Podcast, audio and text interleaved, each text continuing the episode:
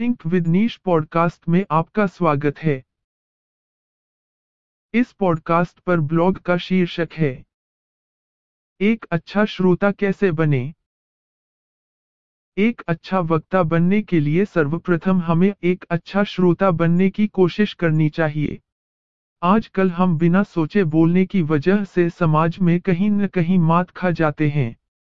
हमें बोलते वक्त मन में विचार करना आवश्यक है। सामने वाले के भावनाओं की आदर करते हुए यदि किसी भी प्रकार का मतभेद है तो उसे भी शांत भाव से सुनना चाहिए और हमेशा बिना रोष के जवाब देना चाहिए। ज़ुबान का इस्तेमाल, यह रिश्तों को बना भी सकती है और बर्बाद भी कर सकती है। हम सुनने वालों को बहुत पसंद करते हैं।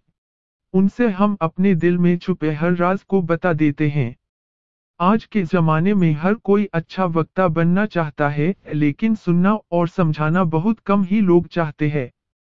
एकाग्रता से सुनकर हम बहुत कुछ सीख सकते हैं, और सामने वाले को परख सकते हैं, उसको उसी तरह से समझ सकते हैं।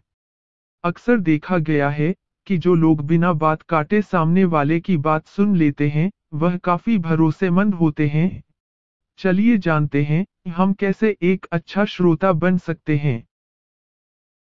यदि हम अपने विचारों को दूसरों के सामने व्यक्त करने से खुद पर नियंत्रित कर सकते हैं और सामने वाले की बात को ध्यान से सुन लेते हैं, ऐसे में फिर हम एक अच्छा श्रोता बन सकते हैं।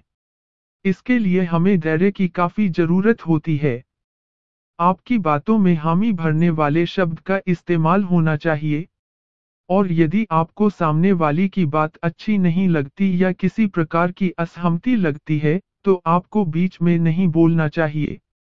आपको बात खत्म होने का धैर्य पूर्वक इंतज़ार करना चाहिए। उसके बाद यदि सामने वाला आपकी बात सुनने में रुचि दिखा रहे हैं, तभी आप उसके सामने अपने विचार व्यक्त करें, अन्यथा बात को एक अच्छे मोड़ पर खत्म करें। सुनते समय हमें अपने बॉडी पर भी ध्यान देना चाहिए। यदि हम किसी की बात सुन रहे हैं तो हमारी भी बहुत सचेत और ऊर्जावान होनी चाहिए। हम सब जब सुनते हैं तो बीच बीच में ध्यान बातों से हट जाता है, या उबासी लेने लगते हैं। इन सब के कारण वक्ता बोलते वक्त घबराने लगता है, या खुद को कमतर समझने लगता है। इसलिए सुनते वक्त हमें अपने हाव भाव पर ध्यान देना चाहिए। अक्सर हम सामने वाले व्यक्ति के विचारों से खुद के विचार को जन्म देने लगते हैं, उसकी बातों में हम अपनी कहानी सोचने लगते हैं और फिर हम सुनने से ज़्यादा बोलने लगते हैं, जिसके कारण हमारे इर्द गिर्द लोग हमसे बात करने से कतराते हैं। क्योंकि हम सब चाहते हैं, हमारी बातों को ध्यान से सुना जाए और उसे समझा भी जाए। अन्यथा हमें समाज में दरकिनार होना पड़ेगा या खिल्ली उड़ने का डर भी सताते लगता है। बोलते वक्त हमें वक्ता से आँखें मिलाकर उसकी बातों को सुनना चाहिए। एक अच्छा श्रोता लोगों की बातों में अपने काम के मतलब को संचित कर लेते हैं और बाकी बातों को सुनने के बाद अनसुना कर देते हैं। आजकल बड़बोले लोगों को अज्ञानी माना जाता है। वहीं शांत रहने वालों को कभी कभी अशिष्ट समझा जाता है।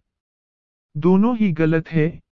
हर इंसान अलग है, यदि वह शांत स्वभाव का है या कम बोलता है और उसे सुनना पसंद है तो वह एक बहुत अच्छा श्रोता होगा और साथ ही एक अच्छा वक्ता भी।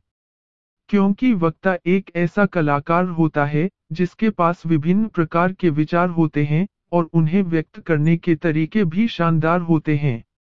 बिना सुने आप ज्ञान अर्जित नहीं कर सकते हैं और उसे सटीक तरह से प्रस्तुत करना भी एक कला है। जिस तरह हर कोई बोलने वाला वक्ता नहीं होता, वही हर सुनने वाला अच्छा श्रोता नहीं होता। एक अच्छा वक्ता और श्रोता होना भी कला है। हमारे पॉडकास्ट चैनल से जुड़े रहने के लिए धन्यवाद।